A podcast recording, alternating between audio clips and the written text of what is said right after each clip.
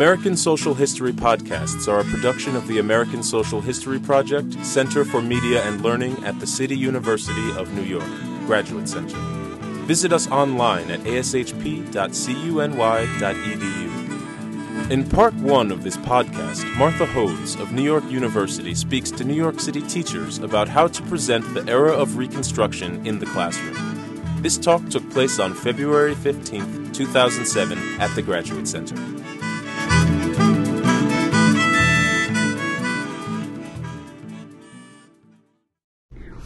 This afternoon is talk to you about um, how you can present the era of Reconstruction in your classrooms. And the themes that I've chosen for today are, as Ellen announced, land and labor, and then there are sub themes of conflict, compromise, and violence. So, to begin, I want to read you the words spoken by a member of General Sherman's staff during Sherman's infamous March to the Sea in the Civil War. This man said that Sherman had made war, quote, so terrible that when peace comes, it will last. And I believe that's on the sheet. Sherman had made war so terrible that when peace comes, it will last. And I want you to keep that, in state, keep that statement in mind. And it might also be a good statement to relate to your students. Um, the statement prompts us to ask when the war was over, would peace last?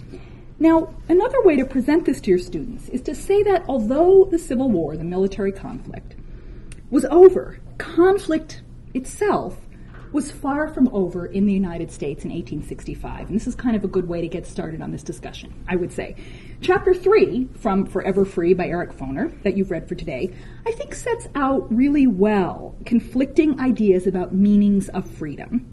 The key here, I think, is the plural meanings, not one meaning, but many meanings. Different historical actors had different ideas and convictions about what it meant for African Americans to be free.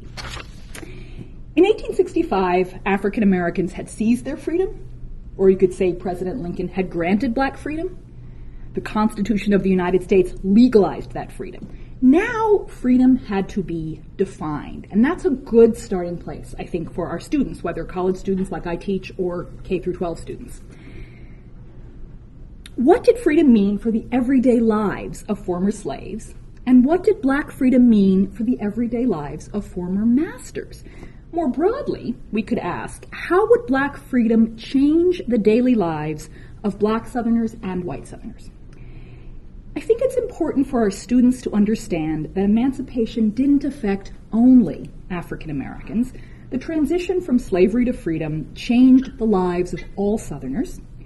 Now, of course, there were black people who had been free in the South before the Civil War, and of course, there were many white Southerners who had never owned slaves. But the historical actors most immediately and deeply affected by the Civil War and emancipation were the enslaved and their masters.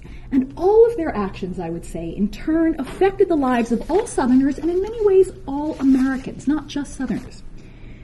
Now, here's some quotations that you'll find on the sheet. One freedman recalled that his former master told him that he was now, quote, free to work and live for yourself. That would be the key, that would be the test. Under what conditions would African Americans who had previously been enslaved work and live for themselves? How did black Southerners envision freedom? How did white Southerners envision black freedom? And how did Northerners envision black freedom? Conflicts over land and labor lay at the heart of the answers to these questions. Those conflicts lay at the heart of Reconstruction. The slave South, after all, had been built on land and labor. The conflict between the Union and the Confederacy in the Civil War centered around land and labor, precisely because that conflict centered around slavery. So let me start by talking about the, going through these different visions of black freedom. I'm going to start by talking about the former slaves, also called the freed people. First, it's important to understand that after the Civil War, African American communities made it a priority to form institutions of their own. Separate black churches were especially central unifying institutions for post Civil War African Americans and church communities took black political goals as their own goals. So there was a real um, connection between church and community and the politics and economics of emancipation. Just as important as churches for African Americans at this moment were schools. Free people placed tremendous value on education. They made the point that ignorance was another form of bondage. So here's a quotation from a black man who fought in the Union Army in 1865, and this should be on the handout. He said, We stand deeply in need of instruction. The majority of us having been slaves, we wish to become a people capable of self support as we are capable of being soldiers. He summed up his motives as moral and literary elevation. Education, very important.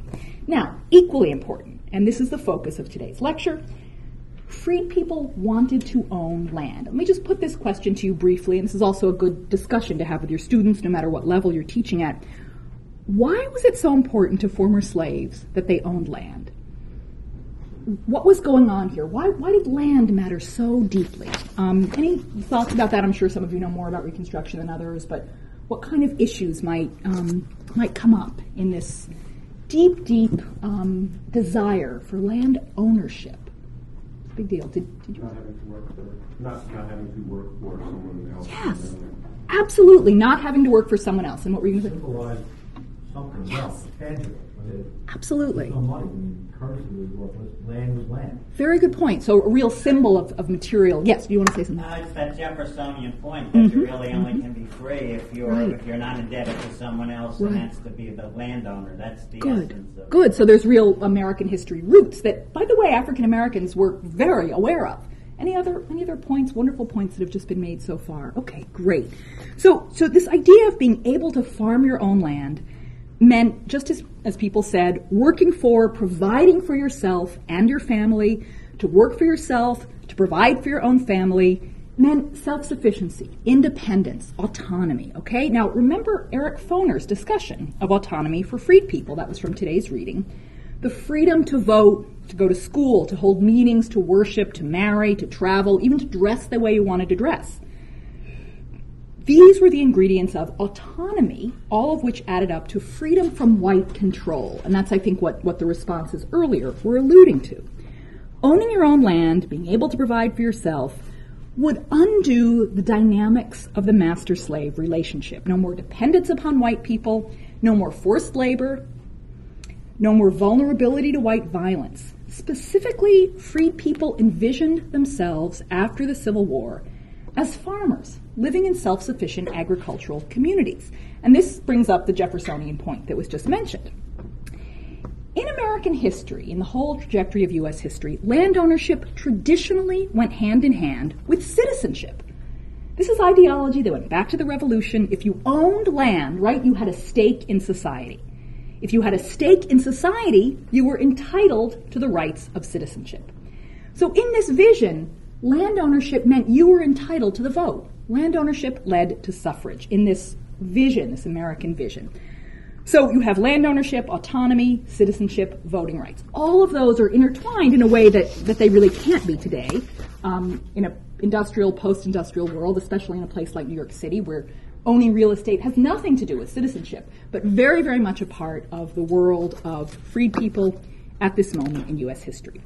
Okay, so that was the ideology. Now, what about the reality of land ownership for African Americans after the Civil War? Um, this was in your reading, Sherman's Field Order Number 15. You might remember that or might have known about it already. Before the war ended, General Sherman had issued this field order in which African American families living on the coastal islands of South Carolina and Georgia were each to receive 40 acres of land, hence the 40 acres and a mule. Thousands of black families, in fact, settled on land under this field order. A great many others settled themselves on land that had, ab- had been abandoned by white Southerners during the war. However, most former slaves were not able to acquire land. Of course, the purchase of land was nearly impossible since most free people had no savings, even if they had resources to buy. White Southerners certainly could refuse to sell them land. Now, when the war ended, many freed people hoped that the United States government would give them land. This is a really, um, I think, a very rich topic for conversation in all of our classrooms. On the part of the freed people, this was understood not as a gift, but rather as compensation in return for decades of uncompensated slave labor. So here we have a series of black voices on this subject, just to give you a sense of this vision. 1865, even before the war had ended, a group of black men, most former slaves, offered a petition to General Sherman, and they said, The way we can best take care of ourselves is to have land and turn it and till it by our own labor. We want to be placed on land until we are able to buy it and make it our own. So they had a vision of eventual land ownership. Another black man put it this way the property which they hold, he said, he's referring to white Southerners, was nearly all earned by the sweat of our brows. Now there's a there's a nice direct statement. Group of black people in Virginia drew up a resolution just after the war, and this resolution declared, quote, "We scorn and treat with contempt the allegations that we understand freedom to mean idleness and indolence. We understand freedom to mean industry and the enjoyment of legitimate fruits thereof." So you can see all these kinds of American revolutionary ideologies in these statements. Freed people also pointed out that if anyone could be characterized as lazy, it was white Southerners, whom, as one black man noted, quote, lived in idleness all their lives on stolen labor, referring, of course, to slave labor. And when Southern whites said that freed people would never be able to provide for themselves, a former slave made the following observation. I like this one. We used to support ourselves and our masters too when we were slaves, and I reckon we can take care of ourselves now. That's one of my favorite ones to share with the students. Now, what that brings us to is the former masters themselves and white Southerners overall who had a very different vision of the South after emancipation. Perhaps needless to say, the lives of some wealthy white Southerners changed dramatically with the end of slavery. I'm going to tell you a little bit, uh, a story, a narrative about a woman named Ella Gertrude Clanton Thomas. She was the daughter of a wealthy planter in Georgia.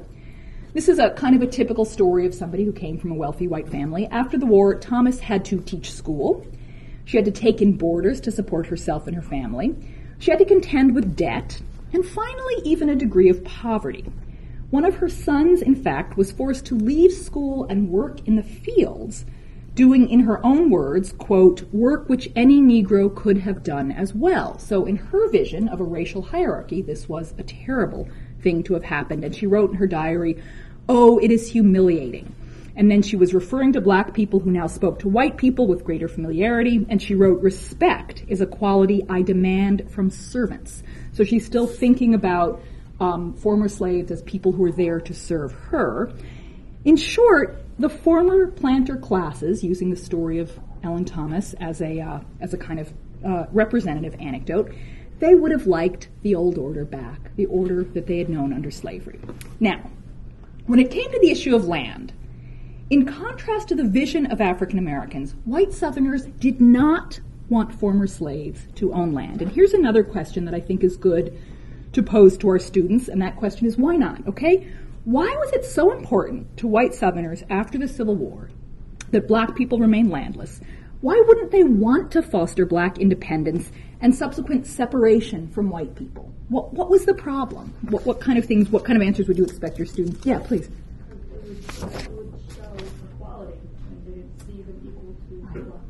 Beautiful. Okay, so it would show equality. Anybody want to elaborate on that briefly in any way? How, how would it show equality? Anybody has it? Yes. Because if we both own land, we're on the same level, and the, the whole point was to keep, try any way possible to keep mm-hmm. uh, a subservient relationship. So, right. no, it's mine, it's not yours. You can't have right. it. Great. And and just anybody who hasn't spoken wanted to just yes, Beck. Um, also, the back to the power with the voting thing, yes. have power. Exactly. So remember what you all just said. Land symbolized why would white people who wanted the old order want to share that? And anybody here who spoke before, yeah, do you want to add anything? Um, but then you still run into the problem, aside from racism and the like, is how is this land going to be acquired? If, you, right. if right. property is sacrosanct, mm-hmm. are we just simply going to take it? Right. Because then that puts people's property in jeopardy. Right, absolutely. Good point. Forward. And we're going to be talking about that. Good, yes. Uh, also, on the white southerner view that they believe that that land was for their children. And they didn't want to give up that. Very their- good. Their legacy. Absolutely. Very good point. Passed down through generations as that had already been done. So excellent, excellent responses, and I think um, a very good way to generate discussions among the students. White Southerners wanted to retain their own land and, for all the reasons you said, and to continue to produce profitable crops, right? Like cotton, tobacco, rice, sugar, those were the staple crops of the antebellum South. Production of those crops required intensive labor. That labor had been undertaken by slaves before the Civil War, of course. Now, white Southerners could no longer enslave black people. What they wanted, what they hoped after emancipation, was to employ former slaves, often their own particular former slaves, for wages. Now, white Southerners wanted to continue to use labor practices that served their own interests long hours, low pay, black dependence, even white violence, and you can find this in the documents, many of which I've read through over many years. What they wanted was to continue to control a black labor force, just as they had done before the war. Former masters wanted to recreate the plantation system, the plantation structure, as nearly as possible in a society without the legal institution of slavery. Now, you can see, and you will want your students to see this, just how deeply these two visions of the South conflicted with each other. On the one side, black land ownership, autonomy, citizenship. On the other side, no black land ownership, a controlled black labor force, and of course, no rights of citizenship for African Americans. Okay. The black vision, the white southern vision, the mediator between these two utterly opposing visions was the Freedmen's Bureau. The Freedmen's Bureau, as you know, was the federal agency set up specifically to oversee the transition from slavery to freedom in the South. Before I talk specifically about the Freedmen's Bureau, it's important to know that a small minority of radical white Northerners agreed with the freed people's vision. Okay, so in the North, there were some radical whites who agreed that there should be what they called a redistribution of land in the South, taking land away from disloyal white Southerners, distributing it among black families who, after all, had been loyal to the Union during the Civil War. However, it's fair to say that most white Northerners emphatically did not favor this position. Most white Northerners agreed with white Southerners that it was wrong to redistribute land. To do so would encourage a lack of a work ethic among black families. So, um, white Southerners do not stand alone in their ideas about the position of African Americans in the South after the Civil War. They often stand shoulder to shoulder with white Northerners. One Boston abolitionist who traveled south to help freed people work on cotton plantations that had been abandoned by their masters. He sums up this attitude well. His name was Edward Philbrick. You don't really need to know his name, but anyway, um, he said former slaves, quote, would be better off paying $10 an acre for land, if the land is worth it, rather than $1, because, in this man's reasoning, they would use the land for which they had paid full price more economically and would be taught a feeling of independence more readily than being made the recipients of charity. So this is an argument against charity and saying, you know, let's make these people work for their land. Now, the irony here was that Philbrick and his partners, his business partners, had bought 8,000 acres of confiscated land at less than a dollar an acre, okay? But somehow he was above, you know, being a white person, he must have imagined himself somehow above the idea of charity. As one black man responded, quote, man, don't talk about Mr. Philbrick's land. Mr. Philbrick's got no right to that land. Okay, so freed people understood what was going on. They, you know, white Southerners, white Northerners thought maybe they could impose a vision without any sort of resistance. Not, there was always somebody in black communities around the South who, re, who really got the picture and who made clear what was happening. And it's important to find those voices in the documents. In the end, the United States government returned almost all the confiscated land in the South to white people. Important fact.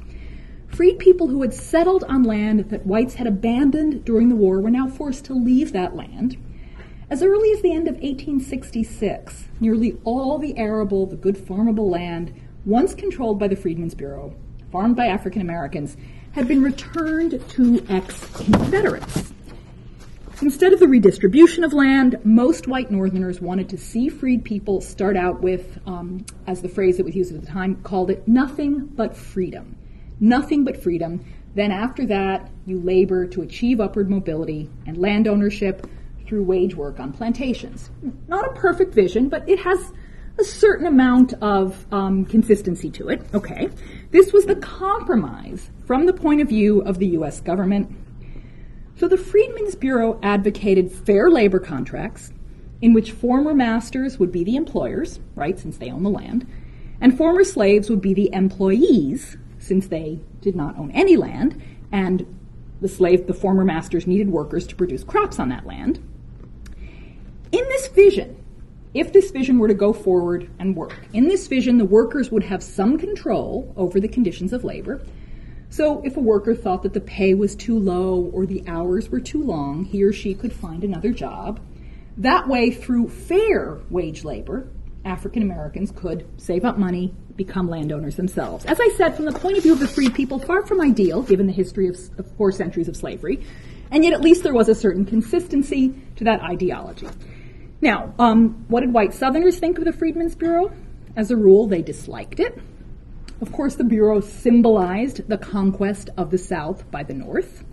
And of course, Freedmen's Bureau policies made it much harder to recreate the conditions of slavery.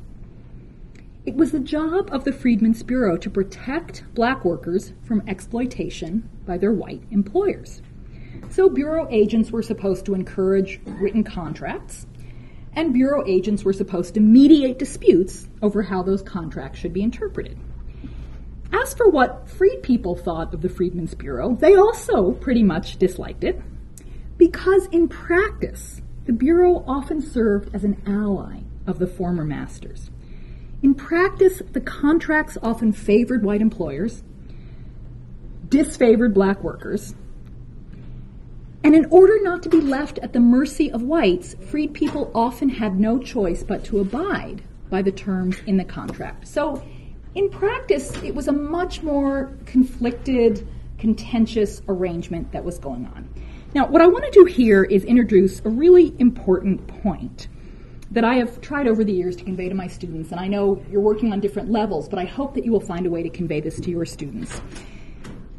Here's the point, just put simply. The vision of the U.S. government for Reconstruction in the South, the vision I just spelled out, Freedmen's Bureau, was deeply flawed and let me explain what I mean by that. The Northern vision of Reconstruction in the South, as embodied in the Freedmen's Bureau, was based on the idea that if a person worked hard, got paid fair wages, then that person would be able to save money, and with that money would be able to buy land. Okay? That's the vision, pure and simple. Hard work led to land ownership, Hard work, therefore, led to all the things that you mentioned earlier independence, self sufficiency, autonomy, all of those things. The trouble with this vision, this may be the most important point I make today, was that by 1865, that whole progression of events I just went through was pretty much already an impossibility in the nation, whether in the North or in the South. Let me just explain what I mean a little bit more about that. In the decades before the Civil War, the North had experienced the beginnings of industrialization. Okay, so farm families that had passed down land for generations no longer had enough land for each son. Farming families had to move to cities, find work in factories. Men, women, and children all worked in the factories in the North. Labor once performed by skilled artisans like shoemaking, for example, now became unskilled factory labor where each person just did the same repetitive little part of making a shoe rather than one person making the whole shoe. And the wages paid for factory work were very, very low. All of this meant that there was a permanent class of wage laborers in the North. Key point most wage laborers, no matter how hard they worked, how many hours, how frugal they were, would never be able to save up enough money to buy land. The fact was, there was very little realistic opportunity for upward mobility through hard work at this moment in American history. However, the U.S. government and the Freedmen's Bureau set out to model Reconstruction in the South on a vision that we could say had already failed in the North. In the end, most former slaves went to work for people who had once been slave owners, often their own masters. Sometimes freed people were paid wages, as the Freedmen's Bureau had envisioned. But most of the time, something else came to pass, and this was another compromise. This was the compromise of sharecropping, which I'm sure many of you know about. Most of the time, the black workers were paid not in cash that they could save up to buy land for, but rather with shares of the crops they planted. Under sharecropping, just briefly go over this in case people aren't familiar with it, a family lived on a piece of land owned by someone else, okay, so owned by, say, the former slave master.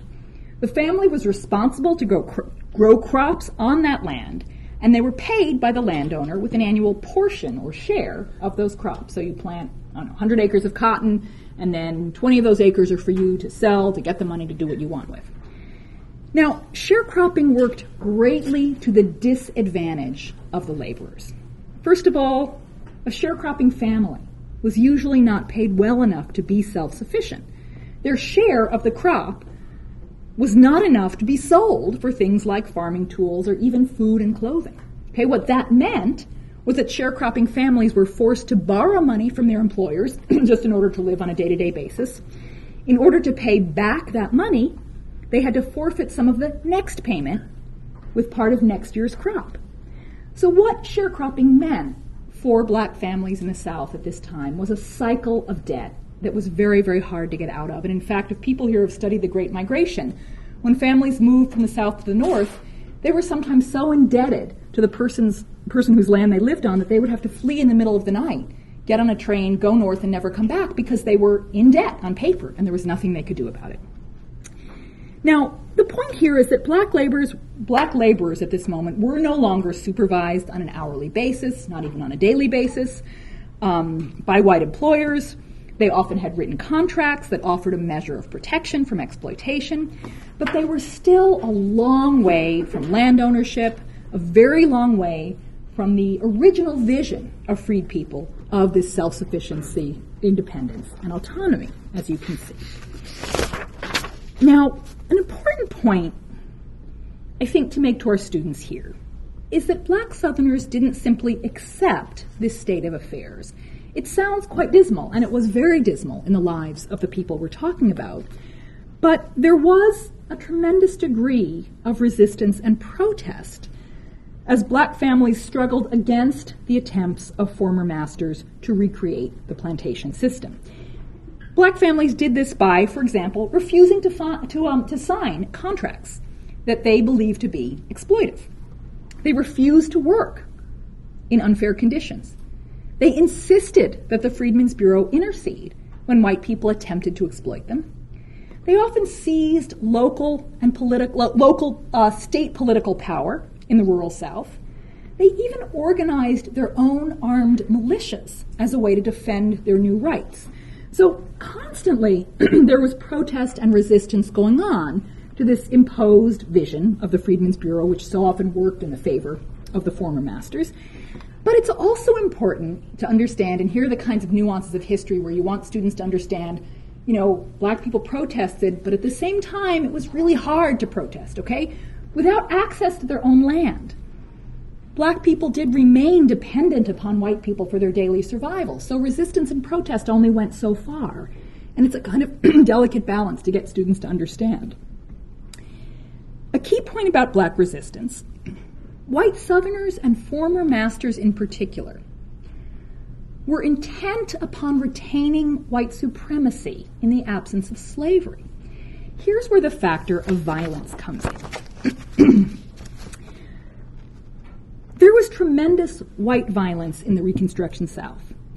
And it's our, important that our students understand this. Depending on the level that you're teaching, you will obviously have to shape this part of your curriculum. And I can't imagine, um, as a college professor, I can't always imagine how that can be done in K through 12 class, uh, classrooms. But I trust that you, you know much more than I do about this.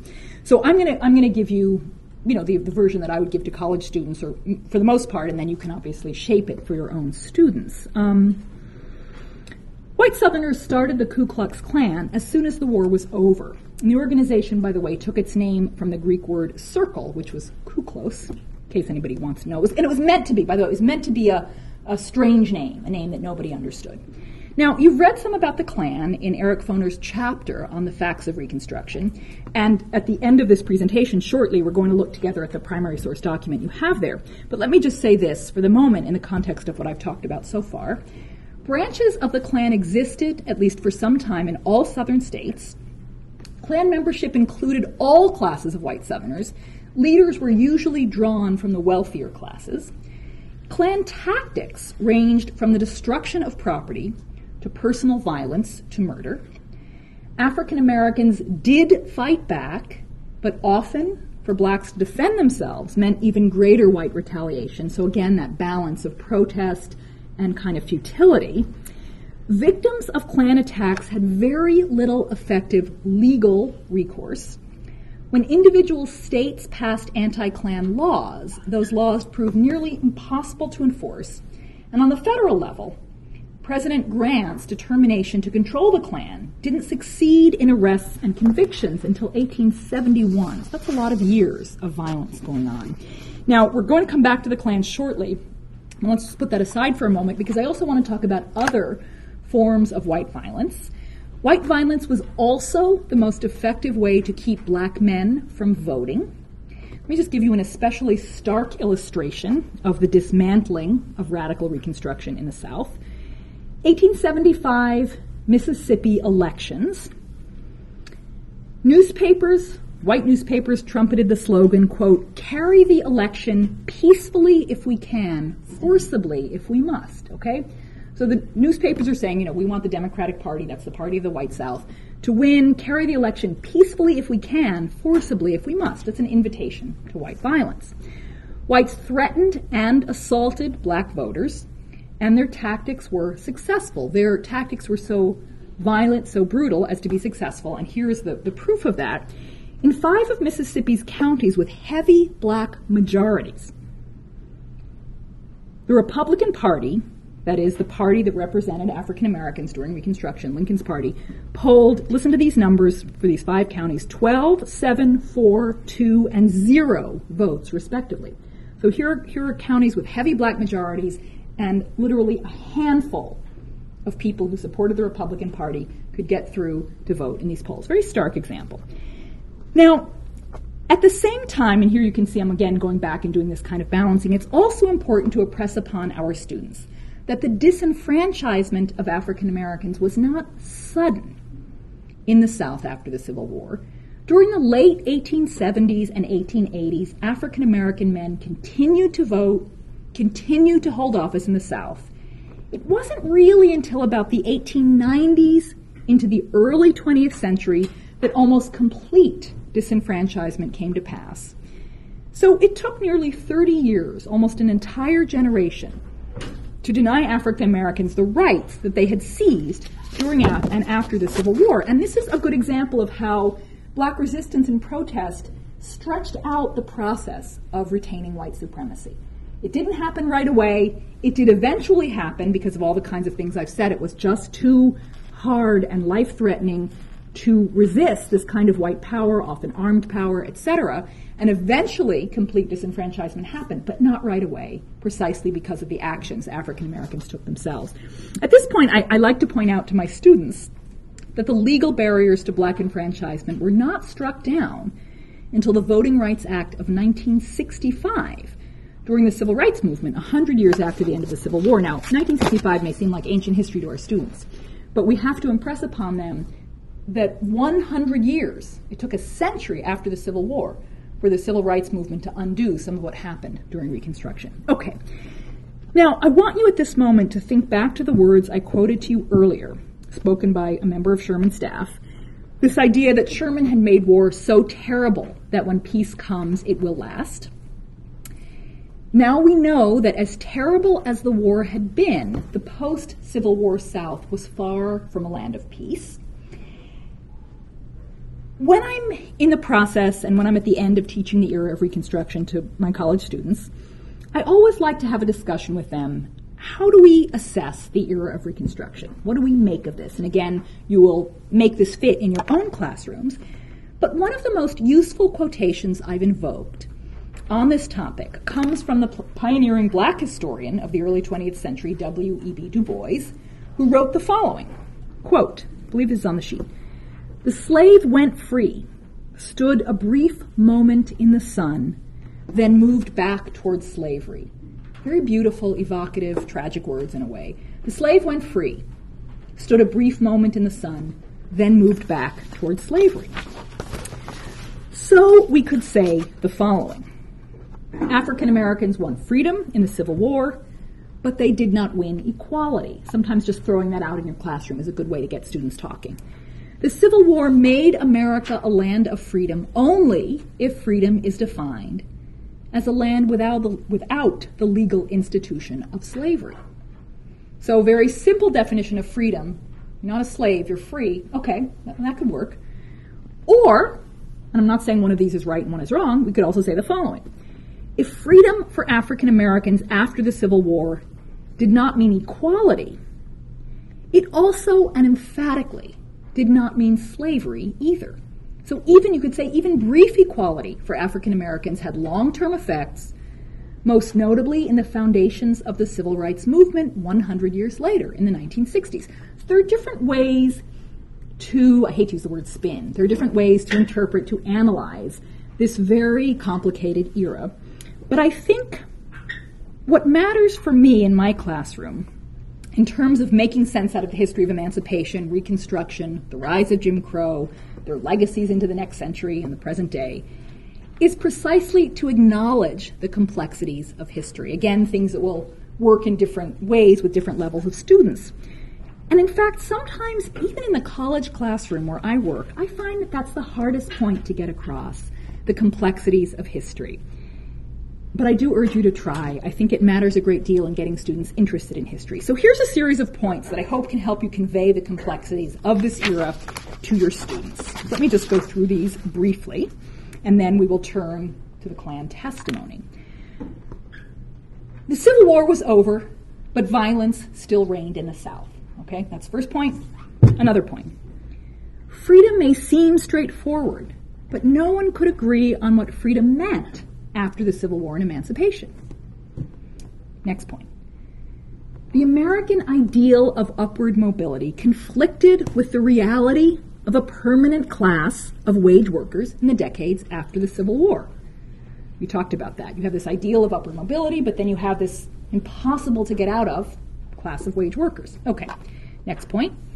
Slavery was legally over, but the conditions of black labor remained very similar to slave labor.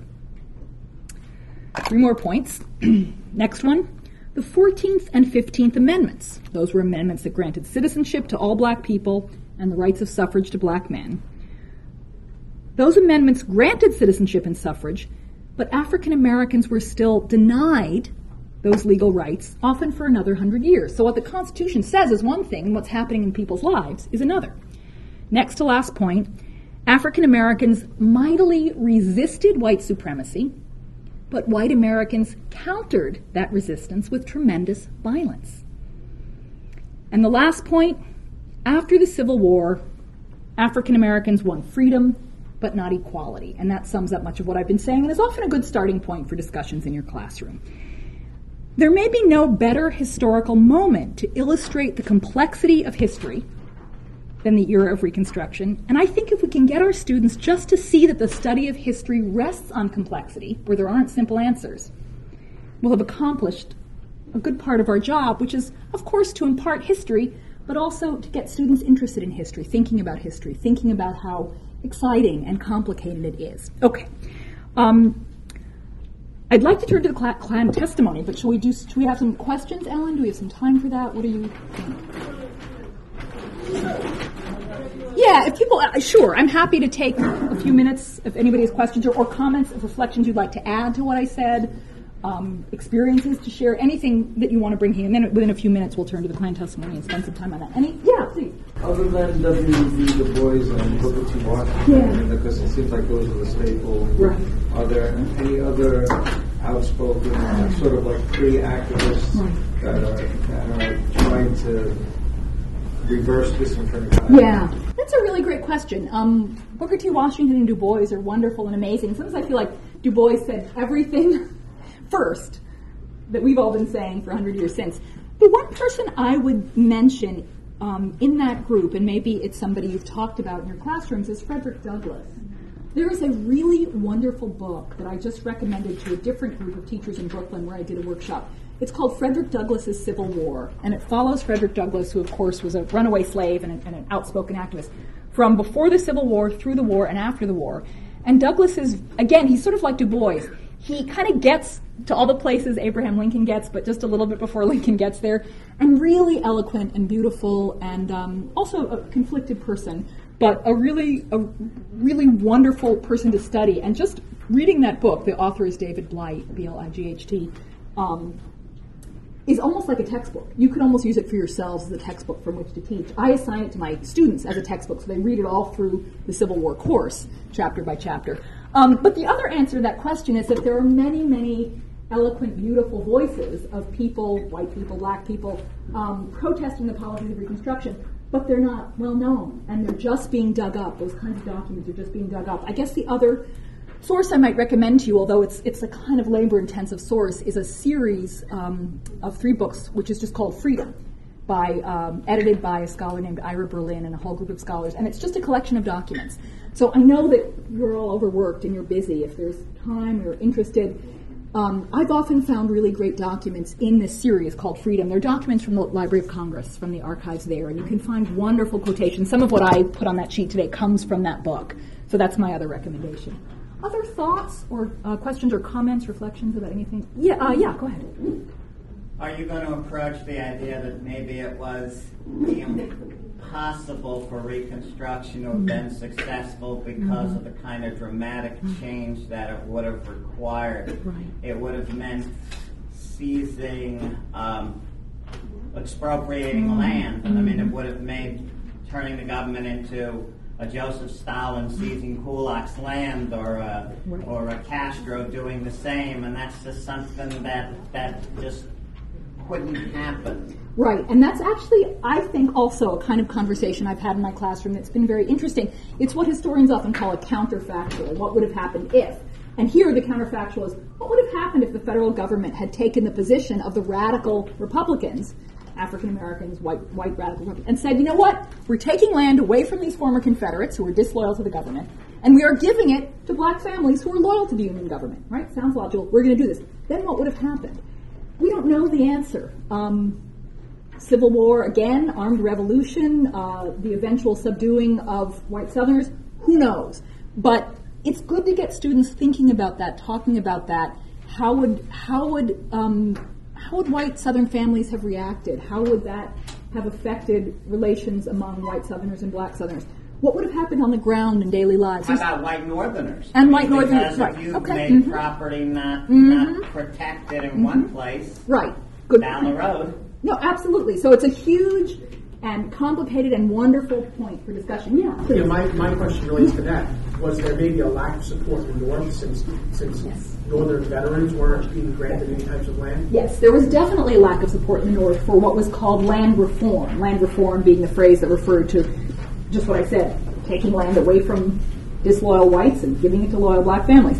Um, white Southerners were in favor of that. They believed they they wanted especially to believe that the work ethic still mattered, that you had to work for something that you you couldn't just be given something, you had to work for it. And of course, you know, the the the point that, that outspoken African Americans were trying to make was that they had been working for this land for four centuries, but that wasn't something whites from any part of the U.S. were willing to hear. You're quite right. And you're, you're also right about white veterans of the war. There are also a lot of poor people, poor families in the North who would have liked to be been given land, although they hadn't been enslaved.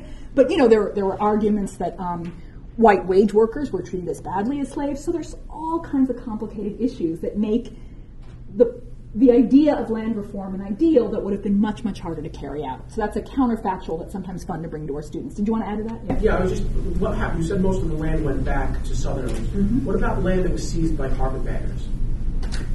Um, that was carpetbaggers being northerners who came down to the south.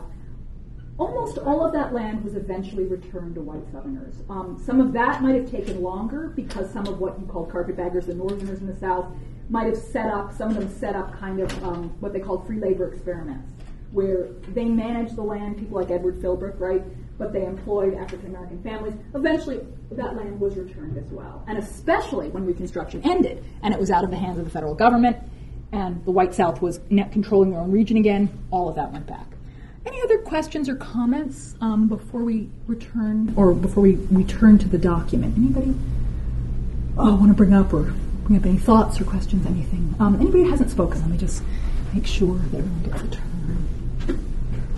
Thoughts? Okay. Okay, why don't you just make a last brief comment and then we'll. Um, because we've been talking about the seizing of land. I mean, maybe we ought to we ought to talk about whether the idea of compensation would have helped in the transformation or the transfer of land. So then you wouldn't be seizing, you'd True. be paying and compensating. That's true. The, the, the thing to remember, and it's also a wonderful topic for discussion, the thing to remember, of course, is that um, land itself was so valuable at this moment in American history that people didn't feel there was anything to equal it. But absolutely worth, worth discussion, discussing.